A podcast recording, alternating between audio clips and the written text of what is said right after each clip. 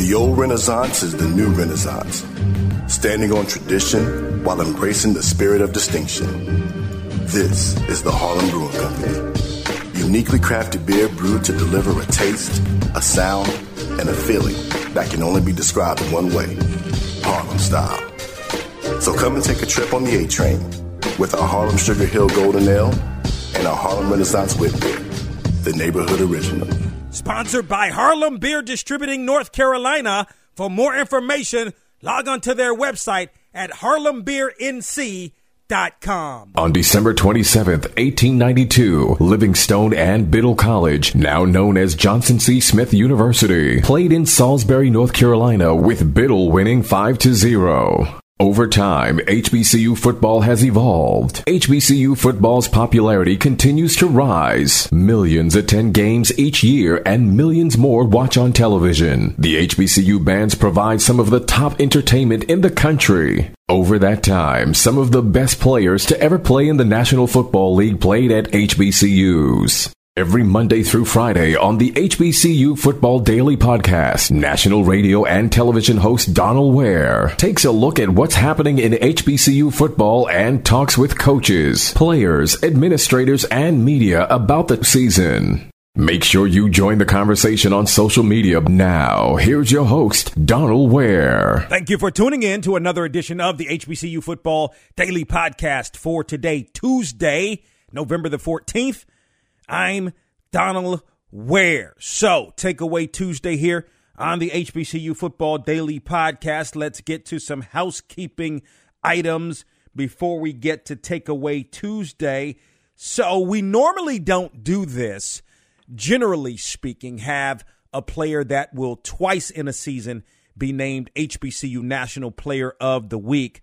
But that has in fact happened with Howard quarterback Quentin Williams. I mean, you you you couldn't deny what he was able to accomplish and really that entire Bison team in the victory over North Carolina Central where Williams was 23 of 33, 277 yards, three touchdowns, no interceptions, rushed for another touchdown.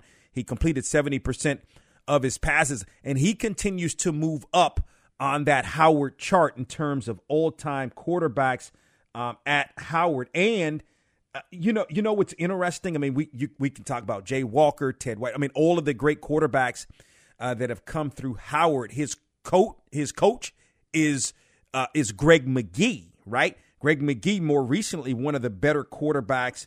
Um, and and when you think about the all-time list, uh, in terms of Howard, he was one of the better quarterbacks um, as well. And uh, so that's he's the he's the quarterbacks coach there, and so no surprise uh, that Quentin Williams is having the season that he's having. He was a solid quarterback, but I, I mean he's taken it really to another level, and I think you really have to credit uh, Greg McGee with a lot of Quentin Williams' development, and then also Aeneas Dennis of Benedict uh, our other HBCU National Player of the Week in the victory in the SIAC championship game over Albany State, 279 yards passing.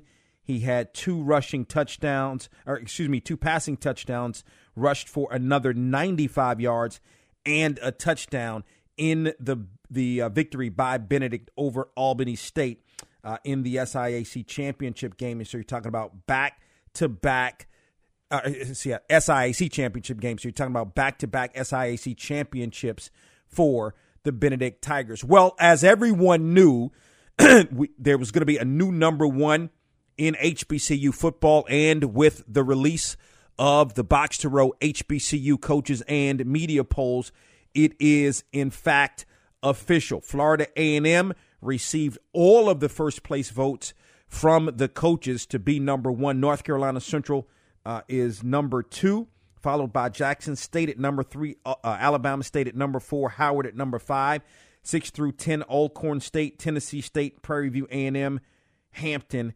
and Morgan State. In the media poll, Florida A&M received all but two first place votes. Uh, Benedict was number two. North Carolina Central dropped to number three. It was Virginia Union, uh, number four. Jackson State, number five. Uh, Alabama State, Virginia State. We had Howard and uh, Fayetteville State tied for uh, number eight, and Tennessee State uh, at number 10. So, a couple of takeaways uh, today. You, you, know, I was on the, the MEAC uh, conference call, coaches call on yesterday, and a lot of kudos going out to South Carolina State head coach Buddy Pough as um, South Carolina State going to play in its last football game on um, on Saturday at Norfolk State, and um, you know, just just I mean, listen. generally speaking, okay, just just for reference purposes, you the, the coaches are on the call for maybe like well, they're scheduled, I think, in, in, for about ten minutes or so. But I think Buddy Pough's session ran for like thirty minutes or in excess of, to the point that it almost uh, really bled into his. Uh, he has a TV show uh, that he or a radio show or both that he that that is produced that he does. Uh, so it kind of ran into that time uh, as well. But it was just a lot of a lot of uh, a lot of uh, media asking questions, giving kudos. We were also allowed to kind of give kudos as well. And I'm gonna I'm, I'm gonna do a piece. Just be on the lookout for a piece that I'm gonna do uh, on Buddy Pough here. Um, I, am you know I'm I'm, tr- I'm debating on whether it will run the this weekend, uh, the Friday or Saturday uh, before the game, or maybe after um, after the game. I think we'll do it after the game, so um, just to kind of see what happens. And and and you know, you know, I don't we don't cheer for any teams here at Box to Row, but you would like for South Carolina State um, to get that victory and for Buddy Pough to go out the right way with a win. I thought one of the other takeaways uh, for me from the MEAC call, um, a lot of a lot of there was a lot of talk about. You know, there's still a lot. Let, us just set the table. Let, us just set the make the table straight. Okay, you know, there was a lot of talk on that conference call about a North Carolina Central going to the FCS playoffs. Um, but now look, the season's not over. Three teams still have an opportunity to win the championship, okay, and to also go to the Celebration Bowl. There is a way. Now, I, don't know, I didn't read the exact rule. My understanding is that the MEAC did away with the tie situation, and I believe that was only in – uh, it would make sense that it would only be in head to head competition. In other words, like the situation we had last year, where Howard and North Carolina Central both had one loss in the conference, but the Eagles beat Howard head to head, yet both shared the title officially. Okay. I, I didn't agree with that. I don't think that's right at all. I think the conference has done away with that. But now, um, there is, I, I let me think. Um, no, there's not an opportunity this year for all three teams to share the title because let's say Morgan State beats Howard this weekend, then Howard would have two losses. Um, and if you looked at it, um, you know, if North Carolina Central were to win and and and and uh, Howard were to lose, then the Eagles, because even though both teams have one loss, North Carolina Central beat Morgan State head to head. So, uh, look, but my point is, a lot of the talk was about North Carolina Central in the in the FCS playoffs. Well, wait a minute. North Carolina Central still has a stake in this thing to win the conference outright and to be cel- and to participate in the Celebration Bowl. Win and a Howard loss happens that way, and and that's a that's a real possibility. Look, I mean, let's look at this thing the last couple of weeks. South Carolina, uh, North Carolina Central obliterates South Carolina State, beats Norfolk State soundly. Howard loses to South Carolina State while it was only by three points. He had like it's like 400 and some yards rushing, and then yet Howard beats North Carolina Central badly. So all of those different things about you know, you know, and Morgan has an elite type of defense. Okay, the offense is not great, but it's not bad. You have J.J. Davis, a proven running back. They've got a good running game. The quarterback is starting to kind of come around. He's a young guy. So anything can happen. What struck me on this particular conference call is that, again, all the all the talk was about North Carolina Central playing in the playoffs, yet they, the Eagles still have a chance to play in the Celebration Bowl. And then no one was talking about the fact that Morgan State had a chance to win the title okay, uh, and and participate in the Celebration Bowl. Now it's it it's it's it's it's uh, it's far it's it's going to be a hard deal because two things happen have to happen for Morgan. A Morgan has to win, okay, has to beat Howard, which is possible. But then North Carolina Central has to lose to Delaware State, which I just listen, I don't know. Delaware State, like, even though Delaware State hasn't, you know, Delaware State is not playing badly. Um, for the the Hornets to beat the Eagles, I mean, look, it's a possi- it's a possibility. I mean, it's a possibility. So I think it was irresponsible uh, on that conference call, quite frankly, uh, that not only were we talking about North Carolina Central in the playoffs and not even talking about them potentially in the Celebration Bowl, but also that no one was talking about Morgan State's possibility of representing the conference in the Celebration Bowl. Again, if if Morgan defeats Howard, okay, that means Howard will now have two losses, okay, in the MEAC. If Delaware State defeats, or uh, if yes, Delaware State defeats Howard, then uh, excuse me, if Delaware State defeats North Carolina Central, then the Eagles would also have two losses in the conference. Morgan would only have one loss. Morgan goes to the Celebration Bowl and wins the MEAC outright. So I thought it was a little bit irresponsible. Um, uh, uh, some of the conversation uh, on the, uh, uh, the conference call. Nonetheless, those are the respective scenarios. Now, let's talk about the SWAC's Western Division. Okay, uh, this is where we are uh, with the SWAC's Western Division. Um, as I kind of look it up here. Uh, okay, let me look it up here. I'm kind of lost my place uh, here, uh, but let me. Let, I'm gonna. I'm gonna go to it. I had it written down, but this is the scenario. Um, excuse me for the SWAC. So in terms of the SWAC, uh, SWAC's. Uh, excuse me, the SWAC's uh, Western Division okay, this is some of the these are some of the things uh, that could happen for teams to get in. Okay, so basically, Prairie View A and M wins. Prairie View A and M is in the uh, the SWAC championship game, representing the Western Division. So a PV win and in, okay, or or the other three teams lose, meaning uh, Grambling, Alcorn State, and I believe it. I believe it's Southern. I believe Southern's the other team.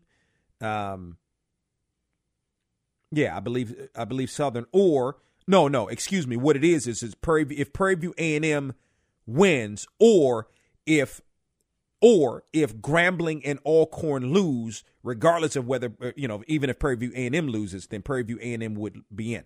Alcorn gets in with a win and a Prairie View A&M loss. And uh, think uh, now I, would have to go. I have to go back and look here. Okay, uh, to see. I think Alcorn plays. Uh, oh, that's right. Alcorn plays uh, Jackson State. That that's a that's a tough. That's going to be a really really good football game. So you already got an uphill battle if you're Alcorn State right there. And then Grambling would get in with a win. Okay, they have to beat Southern uh, in the the next game for Grambling is Southern in the um, Bayou Classic next Saturday, and Prairie View A&M and Alcorn both have to lose. Prairie View A&M and Alabama State play. Uh, so that's a tough uphill battle for Prairie View A&M. So look, it's coming down to the last game of the season as it did on last year. I think all if it, it, it was either I think it was Prairie View A&M that had to win and it would have been in. Uh, I, I think Southern won, everybody else lost, and Southern got in.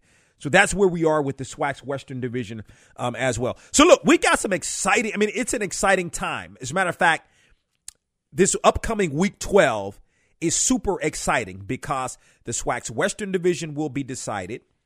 The MEAC will be decided. And look, you talk about the MEAC the last five weeks, that is what we have talked about. Florida A&M had, I mean, in my opinion, in my opinion, Florida A&M had wrapped up the SWAC's Eastern Division with the victory over Jackson State. Okay, uh, I know they still had to play the games. I mean, Florida A&M to me is clearly the best team in the SWAC, but I say they, I say they wrapped it up back during uh, Jackson State. The other thing is the SWAC Western Division, which has come down to the wire. But when you're talking about the MEAC, the MEAC has been is still continues to be relevant.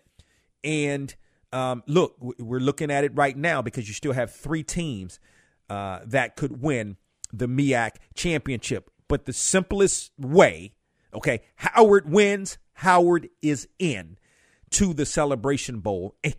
Excuse me, and is outright MEAC champs for the first time. Whew, I can't even remember the last time that I'm just trying to think. Uh, man, it's been a long time. May, maybe the 90s. I mean, I'm trying to think if Howard won any championships in the 2000s. I, I don't think so. I mean, it came close.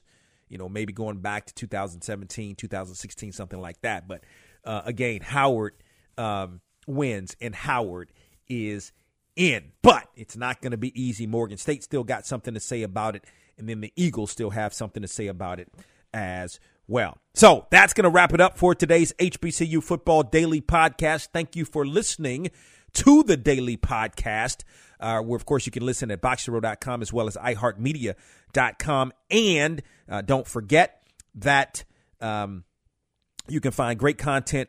Stay on our website at boxtorow.com. We've got great content. We've got a really special um, conversation that's coming up later this week that uh, we're going to post to the Box to Row YouTube channel um, as well as to boxtorow.com. Have a great rest of your day and I'll talk with you soon. We hope you enjoy this episode of the HBCU Football Daily Podcast. You can watch on our YouTube page on YouTube at HBCU Football Daily Podcast. Don't forget to get your HBCU football fix on Box to Row with Donal Ware each weekend on a radio station near you and on SiriusXM on the HBCU channel, channel 142, and on ESPNU Radio on SiriusXM, channel 84. Follow us on Facebook, And Instagram for the latest in HBCU football. And don't forget to tell a friend.